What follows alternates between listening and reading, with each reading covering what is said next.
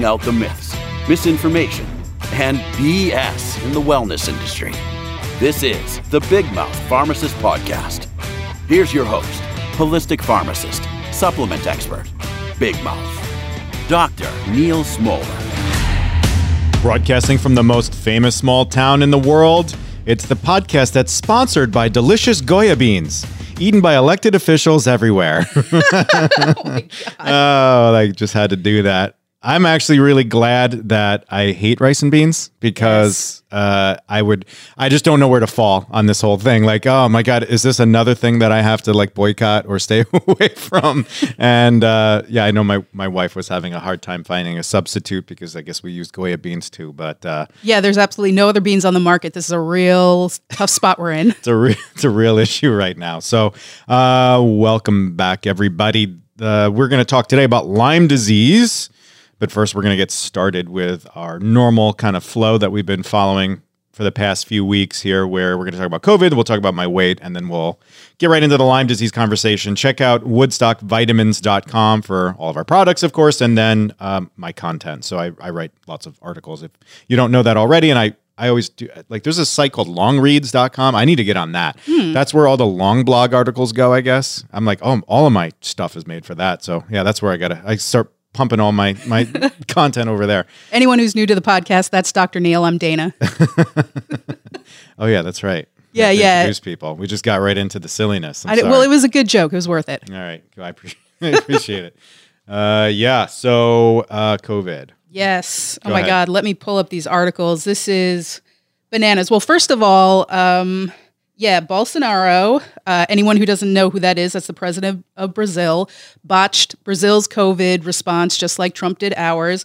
And Governor Kevin Stitt of Oklahoma, who recently hosted a Trump rally, no masks required, both tested positive for COVID. And if any of you are appreciating this Schadenfreude like I am, it is delicious. but uh, I'm not going to speak for Neal because he has a lot more empathy than I do. Yeah. I mean, like I am rubbing my two fingers together, and it's the smallest violin, violin in the world. You know. Totally. And yeah, I it sucks. I don't want them to get sick because then they get other people sick, and then my healthcare worker peoples get crushed in these hospitals because we don't have PPE because everything stinks right now. So I don't want it to happen. I don't want people to have to suffer. But I mean, it's like, at what point do they stop with their posturing and Yeah. like, do what's responsible? Exactly. Um, We had some good news uh, that I want to share because this is probably on tap to what you're talking about. The CDC published a report about two hairstylists that had COVID 19 and spent at least 15 minutes with 139 clients. yes, I saw that. Nobody got COVID because everybody wore their masks. Yes. Which is incredible. So, indoors, stuffy, poor air circulation, probably, you know, reasonably close. I know a lot of places are doing what they're supposed to do uh, with distancing and such, but it speaks volumes. It really does. There's actually more good news. Go. Um, Oxford researchers have found um, a vaccine that is not only producing antibodies but also T cells. Now, if anyone is of our generation, you're familiar with T cells because that was exactly. Um, but for younger uh, for younger listeners, T cells are really important for fighting disease, and so for this vaccine to show initial um, to show initial response in the test subjects that it is also creating T cells along with COVID antibodies is huge. Yeah, we. I want to have somebody that's a vaccine specialist on to debunk some of the concerns around the vaccine um, and give us some more insight information on it. I tried a couple places, but a lot. Everybody's like super proprietary right now. They don't want to talk about anything, so that stinks. But uh, but yeah, that's great. The vaccine is going to be good. I think we have lots of old technology that we're using here, so we won't be starting fresh and. It seems safe already, right? They've already done all that that stuff. So it's really about what's the lasting response. Can we do this yearly? Can we do this once and be done with it? That would be awesome. But but anyway, so that's all good information. Um, CDC also said if the country put on masks 100%, we would have control from where we are right now, which is abysmal, uh, in only four to eight weeks. That's incredible. Yeah, that's how amazing these things are at blunting the spread of this stuff. So I think it's important that we pay attention to our mask mandates and we do what we're supposed to do.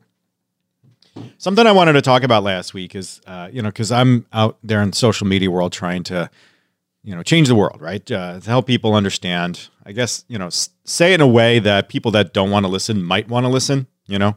And one of the things that always gets parroted back is when you talk about the cases that the death numbers are going down, right? Yeah. And so, besides kind of the stupidity of that sentiment, not paying attention to the past seven months, how we know that the cases get bad, hospitalizations get bad, and then people die, which we're on that second part Yeah. right now, where the hospitalizations are increasing. My buddy's a hospital pharmacy director, big group of hospitals, and he said that they're just telling people to report. They're just saying, just come Yeah. into work. I don't care, you know, whatever we need help, and they're full. You know, the ICU is almost about full. You know, oh, it's it's God. be- becoming a mess, and so we're getting to that point where things are going to start to switch. But what I was going to say was that there is a real possibility that the fatality rate could go down, um, and not the deaths going down themselves. There's a like you know the the talking point. Oh, it's it's weaker now. That's not true. That's not Right. true at all. Nobody should think that. Nobody should support that mindset. It's been pretty much conclusively stated that this mutation is the mutation we've been dealing with, and it's as bad as it's ever been. It's not getting weaker. But there are three things that could make the death numbers look better. So, first and foremost, we know how to treat it better. So, we have uh, access to protocols that actually work, not the crazy stuff at the beginning, like let's give people IV vitamin C, you know, like all of that stuff that was going on, or Plaquenil. Um, and we know conclusively what is working and some stuff that uh, definitely does not. So, that's good. Second thing, there's a lot of young people that are testing positive. Now, they're in the group that might have better survivability. Yeah. So that's good. So we might have better outcomes from that. We'll know about the the darker side, which is the morbidities. Are those younger people more or less likely to have these organ damages that we're seeing? Uh, I think there was a paper published that almost half, so I don't want to say 50%, but almost half of the people found some sort of heart damage. Yeah, yeah. I, we're still waiting on that long term, and that's Mm-hmm. you know, there's another. If I could just interject quickly, Florida's um, Florida's rates right now. Mm-hmm. They tested children, elementary age children. Thirty three percent are positive for COVID, Mm. which the whole state is only 11%. So that's really Mm. upsetting, especially when it comes to reopening schools. But these are children testing positive for this novel virus. And at this young age, they might have these morbidities for the rest of their lives. And will that even shorten their lives? Would we just have to wait and see? It's, it's really like, it, it's upsetting, but you know, Florida. Go Florida. yeah.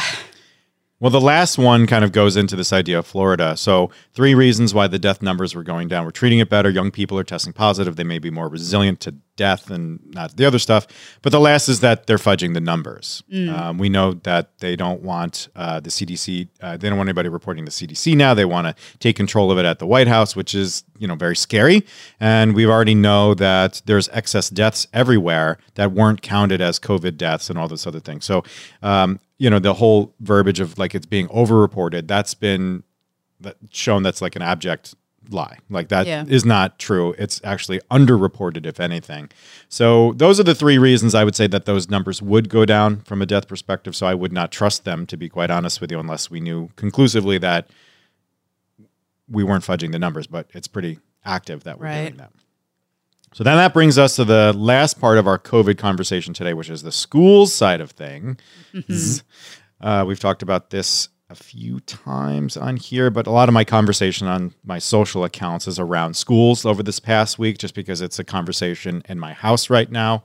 We're not going to send the kids back to school this year. Um, my wife's going to do homeschooling if they don't offer some sort of virtual thing. So she's like actually gearing up right now. Like, what's the math curriculum, like all of that. I, they'll probably get a better education at home, I think, than they would at school because Aaron's going to be like, "Mm, yeah, you're going to like no Yeah. no jerking around here. So Well, I'm actually Mm-hmm. right now. What I've been working on personally at home is putting together a step by step process of everything anyone who has never done any sort of media production, like is completely ignorant to how to upload to YouTube, you know, record, create thumbnails, anything like that. I'm putting it together, and I'm halfway through it. I'm trying. I want to uh, present it to the local superintendents because a lot of my friends have said that they're they were lost teaching their kids and their kids were lost without that kind of guidance. So I'm thinking Yeah. to myself, if teachers can record you know, like record videos of their lessons and upload them to YouTube so that the kids, it would be like they would be teaching a class. I think that would help a lot of students. I don't think it would right. um, help like everyone, but. Uh, you know, I, I, could be flatly refused by the superintendents, mm. but I just, you know, if it'll help some of the kids, then. Well, I said know. to my wife this morning, like, everybody and their mother streams themselves playing video games. Why can't we stream these teachers? Exactly. These, they, everybody's got smart boards. So the smart board on one side, the video of the teacher on the other. Then there's the conversation about like should we just have half days? But he, let me let me just kind of start yeah, yeah, back. Yeah, so basically when it comes to schools, my because how does this fit into wellness and myths and misinformation? Well, I don't want others to frame a narrative for you. That's one of the like undercurrents that I try to teach people because eh, natural products versus medicines is one of those framed arguments, right? So just even calling them natural products or m- calling medicines drugs, that's a way to manipulate your opinion on the matter. Of course, I want natural and drugs are bad, okay? Right? so like we don't want drugs because drugs are what addicts use and natural products sound much safer and healthier, right? And so the current school narrative is what's the acceptable number of deaths? Like what are we okay with? And it is so transparent. So we we have the media discussing it and then like DeVos and like all of these administrators talking about it and then it's proliferating into the conversation because when I post or say something about like how this shouldn't even be a discussion, people will say, well, there what about auto accidents, right? What yeah. about regular illnesses like the flu, right? Both of those are silly arguments, right? So I mean, our response to COVID is kind of like watching a car crash in slow motion, uh, but the auto accident thing doesn't go any farther than that. Um, but you know, somebody gets in a car crash, the the people in the crash then don't go on to kill more people after the accident's done, right? Mm. Um, and you know, in the car crash sense of things, yeah, we don't want car crashes. We don't want people to die from car crashes. So I would love it if we had the human element removed from it, right? And then we do self-driving cars, and then the death rates they've already done the studies would reduce it to like a sliver of what it would actually be, right? Right. And and so then we would get it as close to zero, and then that number would be considered the quote unquote acceptable. And but we would want to keep moving it towards zero to get it as low as possible. So I'm I don't accept 180,000 automobile deaths or whatever the number is every 12 seconds in this right. country. I don't accept that. And the flu just give me a break about the flu. I don't want my kids to die from the flu, so we encourage immunization, right? And if everybody did what they're supposed to do, then yeah, there would be a lot less deaths from flu, right? If everybody wore a mask when they're sick or they isolated, the flu wouldn't be an issue. So I don't accept the flu deaths. When people brought that out initially like we, when we when we first got wind of this and how it seemed to be killing only elderly people and it was just like they would either die or they'd be okay we were like oh okay so it's similar to the flu. So mm. you know in that regard. But now we know this is a completely different animal right? And it, it does all of this horrible stuff. But even then the argument that flu deaths are acceptable is a framed and manipulated argument. They're not acceptable. It, people have been working very hard to try to get that number down to as low as possible. Um, so I think that the number of deaths from any communicable disease is too high. I mean, if you look at the numbers, it's just like, ugh, you know, to, if you say that I'm okay with any of that, that's pretty foolish. And I, I'm not cool with any of it.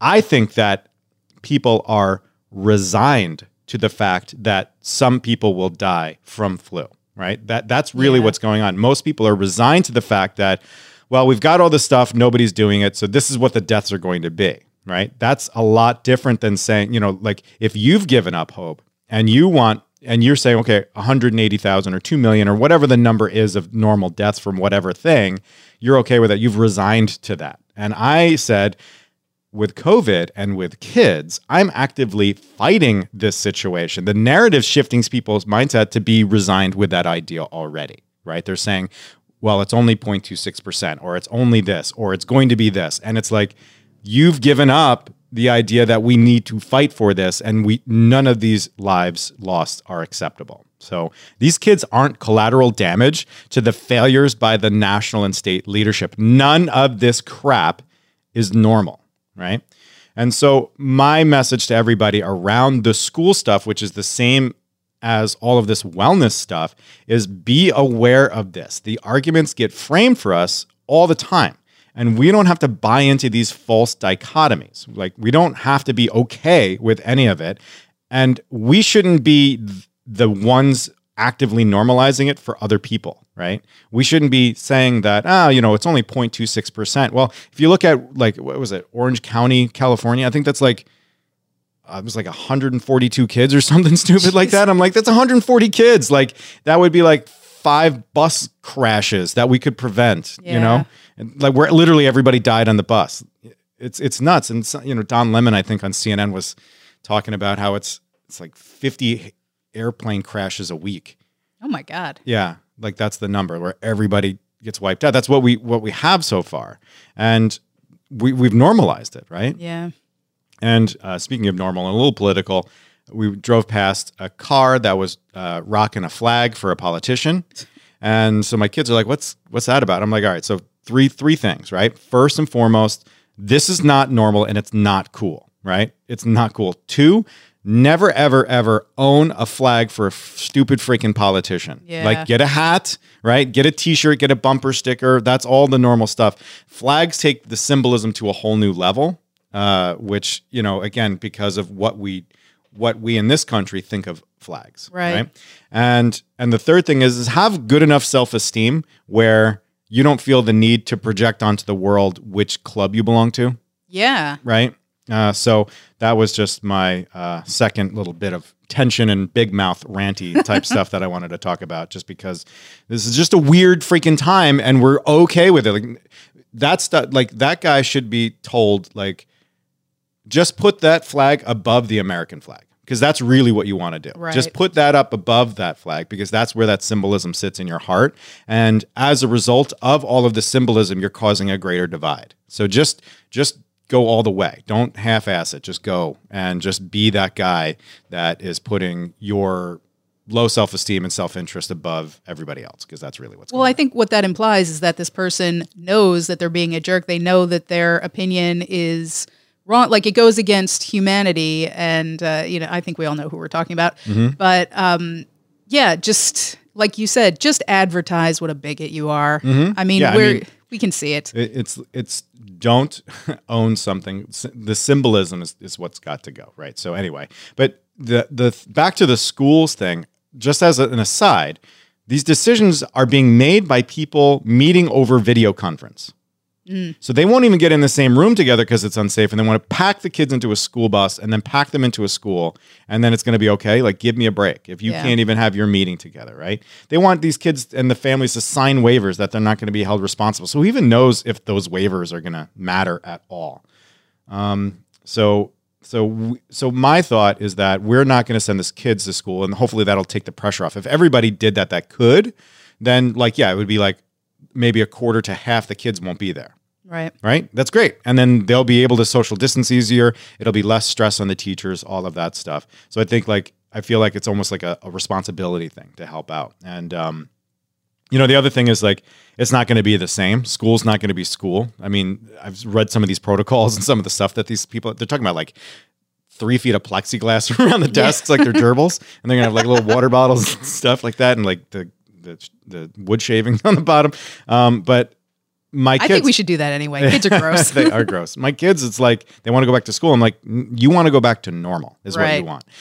You're going to go back to school, and it's not going to be normal, and and it sucks. And so yeah, so if we here's the thing about like the the acceptable deaths and that narrative, right? So if we had a vaccine, right, and we we would have mortality. There's going to be people that are going to still get it despite the vaccine being available. So I'm not like deluded in saying, oh, it's going to be all or nothing. I know that there is going to be death, right? But in that vein, we would want immunizations to everybody.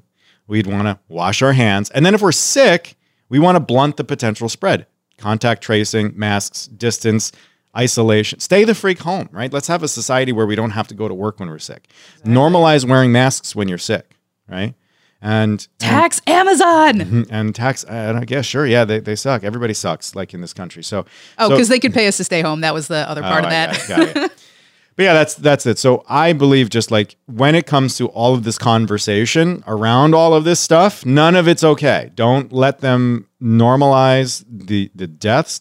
These kids aren't collateral damage. There is going to be mortality, but by us going, eh, eh, some kids are going to die, that's not us fighting for that minimal mortality number. That's us just resigning the fact that this is okay. And and you know, don't let these people frame these arguments for you and make you pick sides. So, Uh, as like whimsical yet relevant, um, and and this kind of wanders a little bit into politics.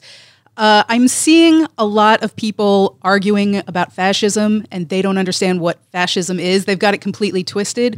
yeah, so totally. uh, So fascism is like in in in the relationship to the podcast, without getting people pissed off at us, is the the attack on truth. Yes, That's a fascist trait. So that's probably where you're going with that. I just want to make sure that we don't get into like politic land. Oh, yeah. I suck at all that stuff too. But like, I, I mean, I, I would love to talk. I should have a separate personality for all my politics stuff. But um, but so the fascism stuff, I agree that that is in that kind of pile. yeah. All I was going to say is that if if you yourself are not clear, then just read up on it real quick, just like a little refresher. And if you have children, now is the time Mm-hmm. to teach them about World War II if they haven't learned about it yet, Mm-hmm. uh, because it just Yeah, I mean, and Wikipedia. So like fascism, even libertarianism, conservative, liberal. Those are good topics. Mm. You know, um, and another one like racism, bigotry, discrimination. Get the the difference between those three things, Right. Because that always ends up being an issue. You know. Yeah, yeah. So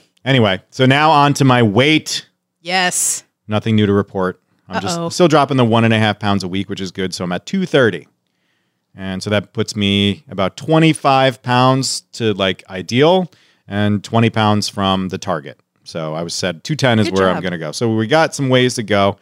Uh, I'm starting getting a little bit more regimented, right? And so I bought a scale Uh-oh. and I started like measuring stuff. So I've, you know, I got my peanut butter jar here, right? And I eat peanut butter as my snack.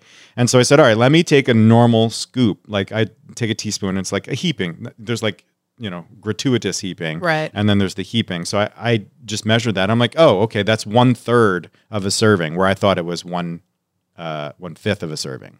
So I, I thought I was. Uh, I thought I was uh, doing better than I was. So I'm like, oh Jesus! So I actually been overeating technically the peanut butter. If I had six of those a day, when I thought I could have six, you know. So so just you know getting a little bit more regimented. Just uh, that idea. Um, of measuring stuff. My trainer, Anthony, who probably wants to come on the podcast talking about muscles and stuff like that. Oh, I think yeah. it's important. And uh, but he so he's jacked. He's just like one of those. He's like a genetic freak, Go but he on. works really hard. Yeah, I mean, you'll come in for that one. Uh, he's like just shredded, like perfect. He's just gorgeous, like uh, beautiful eyes.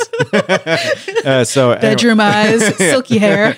so um so anyway, so he tells me that his reset day, so he has to eat like four thousand calories a day or some Wow. insane amount because he's got to keep Yeah. the muscles up. And um and like I'm just so jealous. He's like, I, I go I eat two pounds of uh uh Chinese food from the Mid Hudson buffet, and then I have like Skittles. I'm like, oh I do too, but I don't work out. Yeah, exactly. I was gonna say that's what got me into this mess. Yeah. yeah. Uh, that's an awesome Sunday. Are you kidding me? Like I would totally do that. God, I So- miss the buffet so bad. um, otherwise, my protein's a little bit low, so I got back on the collagen train. I actually mix it with my coffee, which is pretty awesome. So then I get you know two for the price of one. Little energy, little protein. So um, I am disappointed that I haven't taken this opportunity to use my little joke that I've stolen. Um, so I'm going to use it now. So you ready? So as a weight loss coach, there are three things that you need to do to lose weight. So it's clean eating. Regular exercise, and I can't stress this last one enough cocaine. I freaking love that joke every time I see it. Um, but actually, it's kind of funny because that is what I tell people when they come in and they want to talk about supplements that boost their metabolism. And I said, yeah, we have those. It's called Blow. You know, Yeah. uh, these are stimulants, and what they do is they jump up your metabolism to an unhealthy level for a short period of time. But then they come with all of those other liabilities. Uh, can I speak honestly? Sure. Because I used to be quite the drug aficionado. Well, I was going to say all the aging hippies that are here love the joke because they're like, oh yeah, I dabbled. You know. Uh, what I found is that I gained weight when I was on cocaine because it's usually cut. it's usually cut with baby laxatives. So when you come down, you are starving and you overeat. I found that. Well, there you go, folks. Just in case you needed to do some blow, make sure it's made with baking soda, not baking powder, because otherwise you have muffins growing under your nose. Is your Remember Scary Movie? That was one of my Oh, favorite yeah, jokes. yeah. Anyway. Um, yeah, heroin's much better for weight loss. Don't Okay, do either drug. Do not do them. Yeah, you know But what? if you were wondering, that's what happened to me. yeah. So yeah, don't do any of that. So that's that's what I got. Um, but all right, so let's talk about Lyme disease. We've Yes. touched on it a couple times. I do lots of articles, and I just want to start by prefacing that if you haven't been able to tell yet, I'm a moron.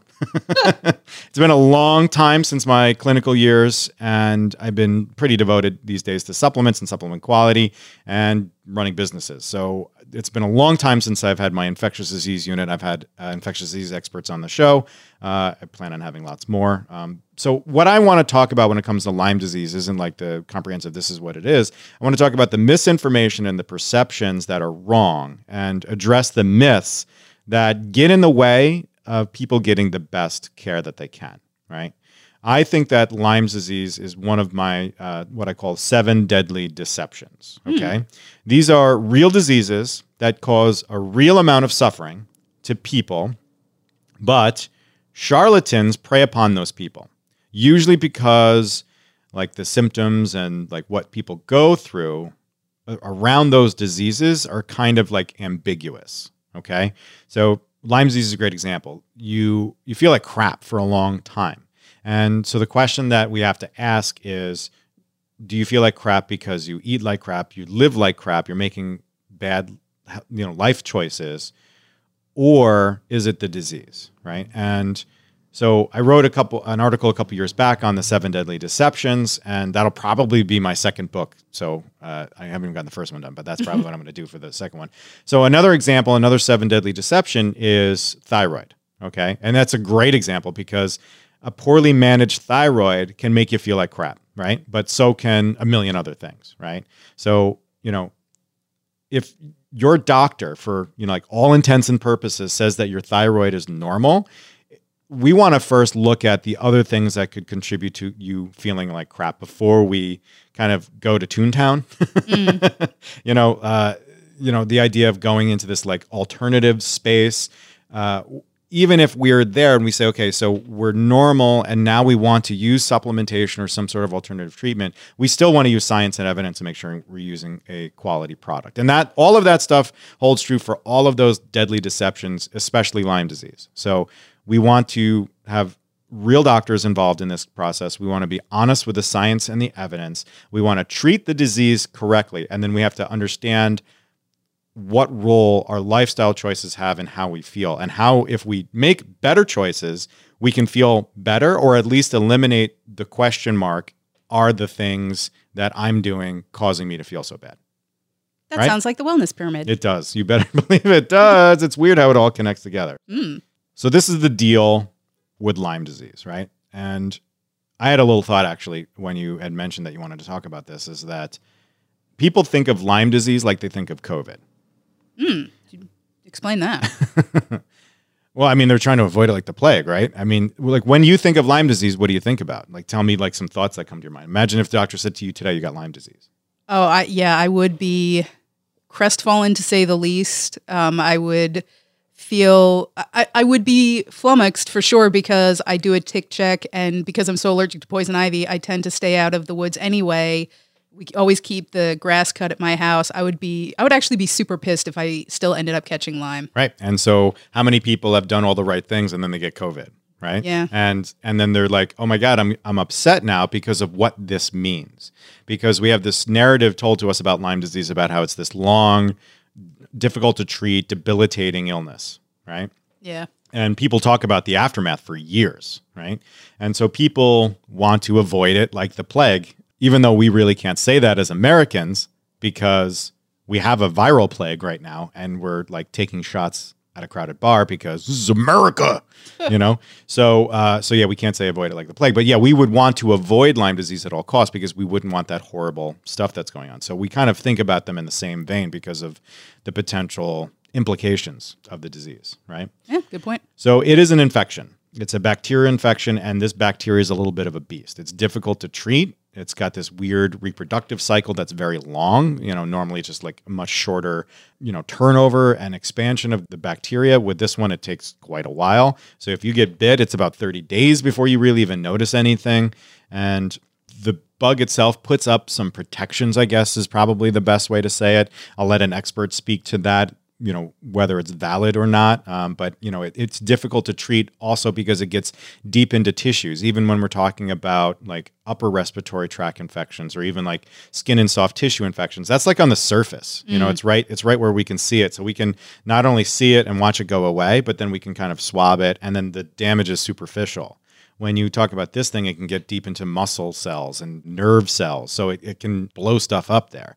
And that's what makes people feel so bad for so long. So, um, but it's a bacterial infection, so we can use antibiotics, and there are antibiotics that work against it. So mostly it's doxycycline and those kinds of medications, but even penicillins can be effective. Some people need IV therapies, which are much stronger depending on the illness, and the antibiotics work. There's a perception that they don't, and again, that I believe is just misinformation. We work with infectious disease doctors; they are very confident in Lyme disease and how it flows. So, you know, this narrative that they either don't work or people don't want them because drugs are bad, right? So, here's what I would say when somebody's trying to like reset their mind about Lyme disease. I kind of split it into two different paths. Is the infection that you have really Lyme disease or is it potentially one of the other tick-borne illnesses? That's an important differentiation. And the only person that can tell you that is an infectious disease doctor. Don't let these charlatans that are just kind of cashing in on the fact that the ticks don't have just Lyme disease, they have all this other stuff too. That's Don't- actually news to me, and mm-hmm. I've lived in the Northeast Yeah. almost like 39 out of 40 years. Yeah, I mean it's a thing. So they're spitting in you, so they're going to give you any bacteria they have, and they have other illnesses. Oh, so crying out so loud. so you know again, is it truly just Lyme or is it one of those other things? So now we're going to pretend that it is just Lyme. So Okay. Again, and the only people that can differentiate that for you are experts, not Right. some blog. So the there are three kind of phases to a Lyme disease infection that people should know. Again, this isn't official. This is just me kind of spitballing. It's just trying to make it easier for you, give you some sort of uh, analogy to help your understanding of it. So we have the infection phase. So between getting bit and the symptoms, and then through treatment until this, those symptoms go away, right? That's the infection phase. Phase. Then we have this convalescence period. So this period after the infection where you're just kind of not yourself. And then there's this other phase that only happens some of the time, and it's called post-treatment Lyme disease syndrome, hmm. and that's severe, debilitating stuff. That's probably what most of us have heard of and are afraid of. yeah, that's exactly right. And one of the other things I always like to help people understand when it comes to Lyme disease and understanding it is that most of us are hearing the anecdotes of people that were f- treatment failures and or just complete misses from like a decade ago. Mm. You know, so like before we got hip to treating Lyme disease better, I would say 2000 and before 2005 and before probably, that's those people. You know, they would have gotten an infection, didn't get any antibiotics at all, and they did okay, and now everything's a hot mess, right? So we have that. Uh, it it should be noted that um, one of the reasons why I can't get somebody on the podcast to talk, um, uh, I guess, openly and objectively about Lyme disease is that they are afraid of a certain population of people that make Lyme disease more of a personality trait than an actual infection. So I've actually I'd gotten four refusals from close friends that are in the infectious disease world and their peers uh, as well uh, because they don't want to come on because people will get death threats. And that's not even a joke. Like people will make death threats because somebody will talk and say like Lyme disease isn't as bad as some people are making it. Okay. And that's why I want to make sure that people understand that I believe that with these deadly deceptions, these conditions are very real. The suffering is very real and it is problematic. But I will also say that it's not as big of a deal as uh, charlatans make it. And so we have a choice. We can believe what they're saying, or we can believe what the evidence is telling us. So I try to be empathetic to everybody's kind of struggle with this whole thing, but it should be said that there is a sliver of people that will still reject uh, what I'm I'm saying, even in in this kind of like middle path, very like empathetic place. You know, Can you expand? Okay, because this is also news. Can you expand upon that a little bit? They uh, uh, certain doctors or ex- doctors, pharmacists, infectious disease specialists that I've that asked on the podcast, they they want to talk about Lyme disease, and they will say that Lyme disease is an infection. We treat it, it goes away, and then there's cer- certain people that don't feel good after and want to blame the infection uh, on like these subversive causes. And like they need all sorts of alternative treatments. And they kind of go into like a weird place with it. And be, those people are so um, i guess like tribal about it or uh, they get a little dramatic and um, we've had again the the most recent person that rejected just outright told me the last time i talked about lyme disease openly on a podcast forum i got death threats That's bananas. Mm-hmm. Uh, and and who who is it that's threatening them? Other doctors? So, no, no, no. It's uh, patients. It's people out in the the real world, and uh, they are wrapped up in the ideology around um, some of the, I guess, negative signals that these charlatans put out there about uh, Lyme disease. Okay, now correct me if I'm wrong. Untreated or failed treated Lyme disease results in neurological impairment. Well, yeah. I mean, if even so, there's a there's the that's luck- starting to track for me. yeah, well, there's a luck. There's a luck of the draw, right? So, um, when you have an infection that can penetrate nerve cells, muscle cells, you will have damage, and most of us will recover for it. So let's go back to the phases because that might actually help. So you have this active infection. You'll feel like crap because it's mm-hmm. it's like in your body and you're in, you're fighting it. So we normally treat people, um, you know, with antibiotics, and the treatment durations are short, much shorter than they used to be. People mm-hmm. used to take these antibiotics for years and all this other crazy stuff. We know now that like three weeks is really the most that you really Okay. need. In fact, some doctors will argue the data points to the same results at two weeks than it is three weeks. Mm-hmm. And in general, antibiotics are being used shorter and shorter because Right. it's just arbitrary, basically. So, and what makes it hard with Lyme disease is that again, we can't swab and see if it's there or not. Right. So we, we don't know. And then the blood test doesn't really tell us if we have active infection. It just says, have we been infected by Lyme disease? Right. oh, interesting. Yeah, Okay. so that that that's just muddies the water, and this is why it becomes such a thing for charlatans because they can say, "Oh, you don't feel good? It's Lyme disease. Your doctor's lying to you. Here, take my protocol. Here's my consult fee, and you'll feel better."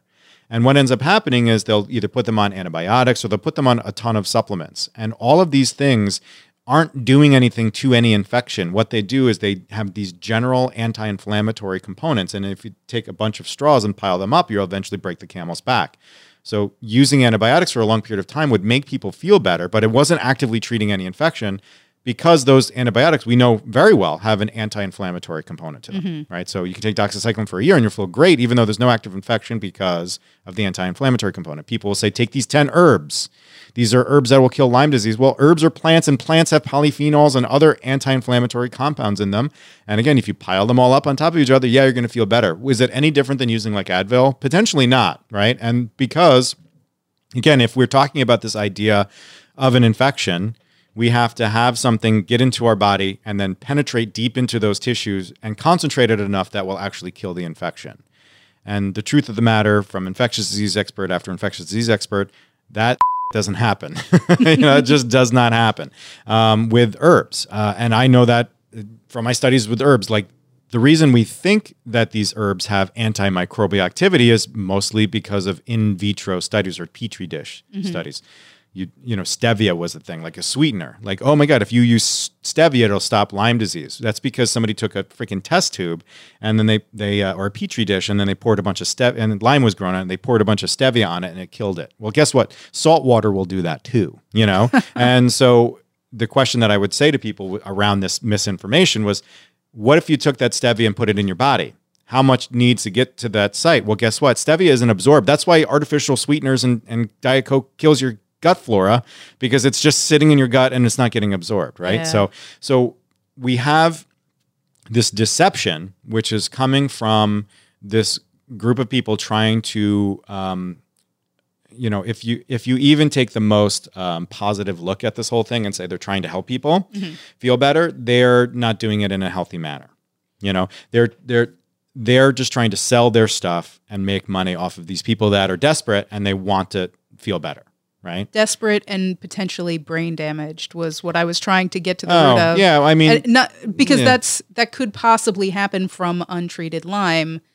Yeah, you can have cognitive decline, but I don't think that that's as big of a variable. I feel like the neuropathies and stuff that we see, and, and that is is more around like skeletal muscular pain. I don't think that it's something that would. Uh, I mean, I would hope not. But again, I, I'm really as- basing this off of that uh, season of The Real World that had that crazy girl with the Lyme disease. yeah. Well, I mean, she's probably crazy girl. I think she might actually be deceased at this point. Oh no, that sucks. yeah, Let's not joke about her. All right, too late. do the, the, the thing.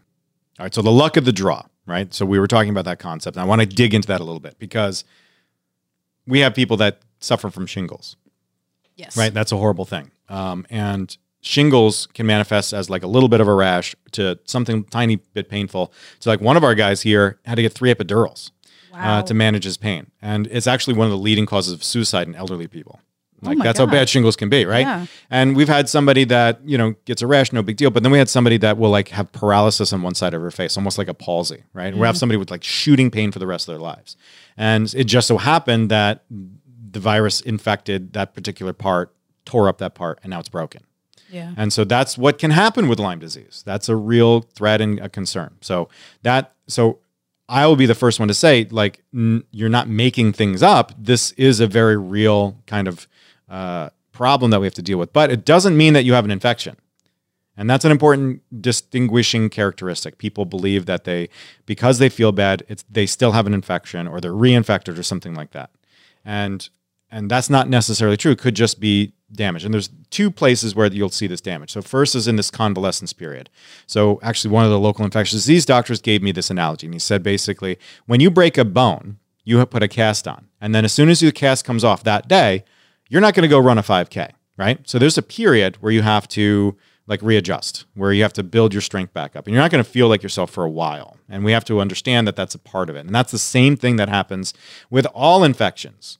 Uh, so if you have an upper respiratory tract infection, how many people come to me and say, "I've been coughing for four weeks"? Right? I've been sick for four weeks. No, no, no. You were sick for like five days. Your body overreacted, and you have all this damage that your body has to clean up, and there's just mucus everywhere. So you've Oh yeah, coughing, I right? got a I got a flu. Um, uh, it was like Christmas of 2005, and I did not feel like myself again until August of 2006.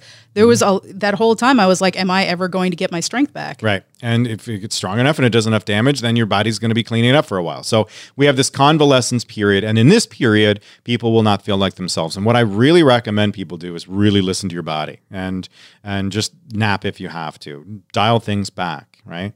And then there are some people that can have so much damage that they fall into this bin post treatment Lyme disease syndrome. And this is the closest thing that we can call quote unquote chronic Lyme.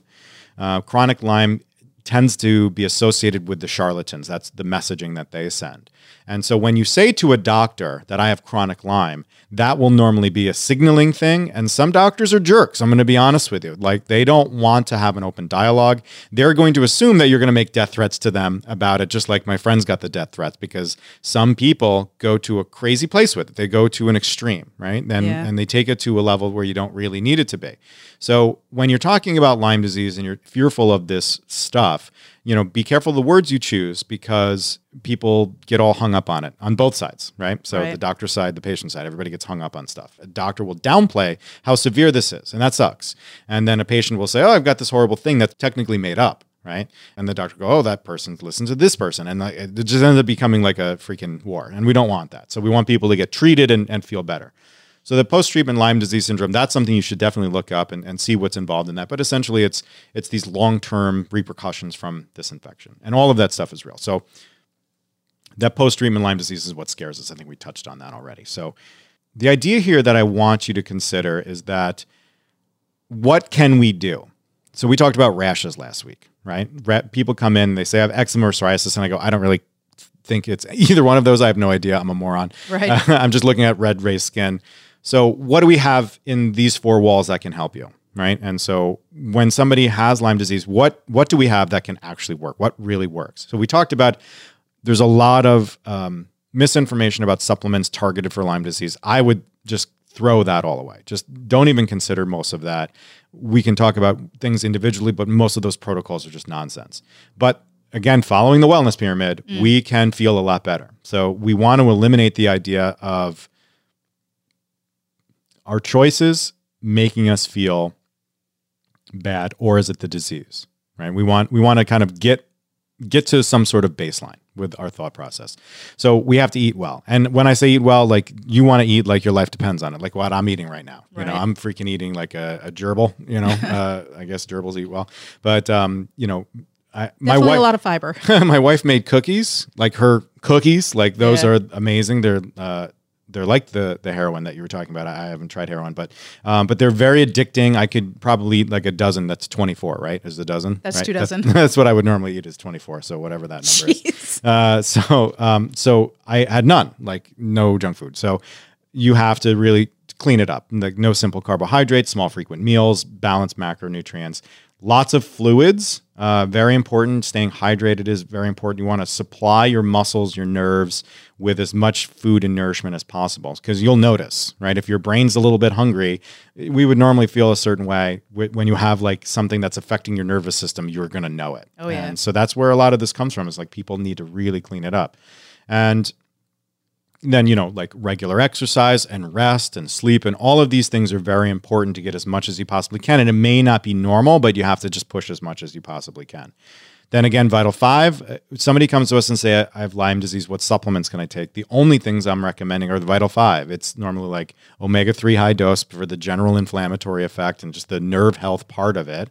And probiotics are of course very important to help with just general uh, health and wellness as we've talked about a million times protein eating enough protein great. And then uh, you know the last one that i'll stress to people is uh, whole food b vitamins. So we don't eat a lot of organ meats and you know the, the concept of b for stress you know that comes up quite a bit. I don't really eh, kind of go there with that. I, I think the isolated b's aren't that great. But we have a whole food b formula that does make people feel better in that regard because it's like wheat germ and barley malt and stuff like that i don't eat you know and with some Right. liver and stuff like that. So that helps people. So those are the the where I would like keep it uh, because all of this excess stuff gets people really really confused and really worried, and then they start doubting their own doctor and all of that. So so here's my my I guess my my take home message when it comes to all of this. You know, confusion is where the charlatans thrive, right? So if you don't understand these three phases of Lyme disease, the infection, the convalescence, and this post-treatment Lyme disease syndrome, by just a general distrust of medicine or even conventional doctors, that breeds confusion, right? The just general fear about how ugly this thing could be, right? And then not feeling good or like these long lasting effects compared to the lifestyle choices that makes our lives a little bit unhealthier, right? All of that inconsistency. And then the testing, it's just a it's just like COVID. Like we have no idea is it really real, is it not? And so those things are what makes this a deadly deception, right? If and in order for us to not get manipulated, uh, as we've talked about with this other stuff today, we have to be honest about all of those.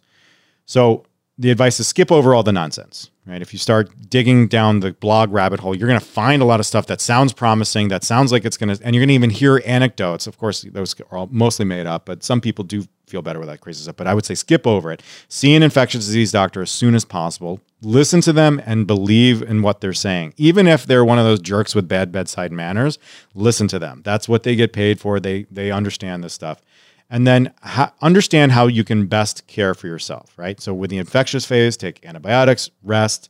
During the convalescence phase, listen to your body, right? Optimize your wellness. You know, we've talked about the wellness pyramid.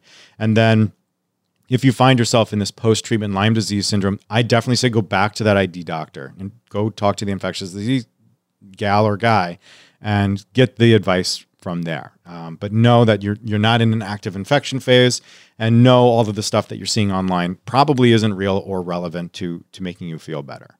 Um, so I don't know. Does that summarize it nicely? Yeah, that sounds that's actually a lot of new information and you know, like I said, lived here most of my life. I thought I knew about Lyme.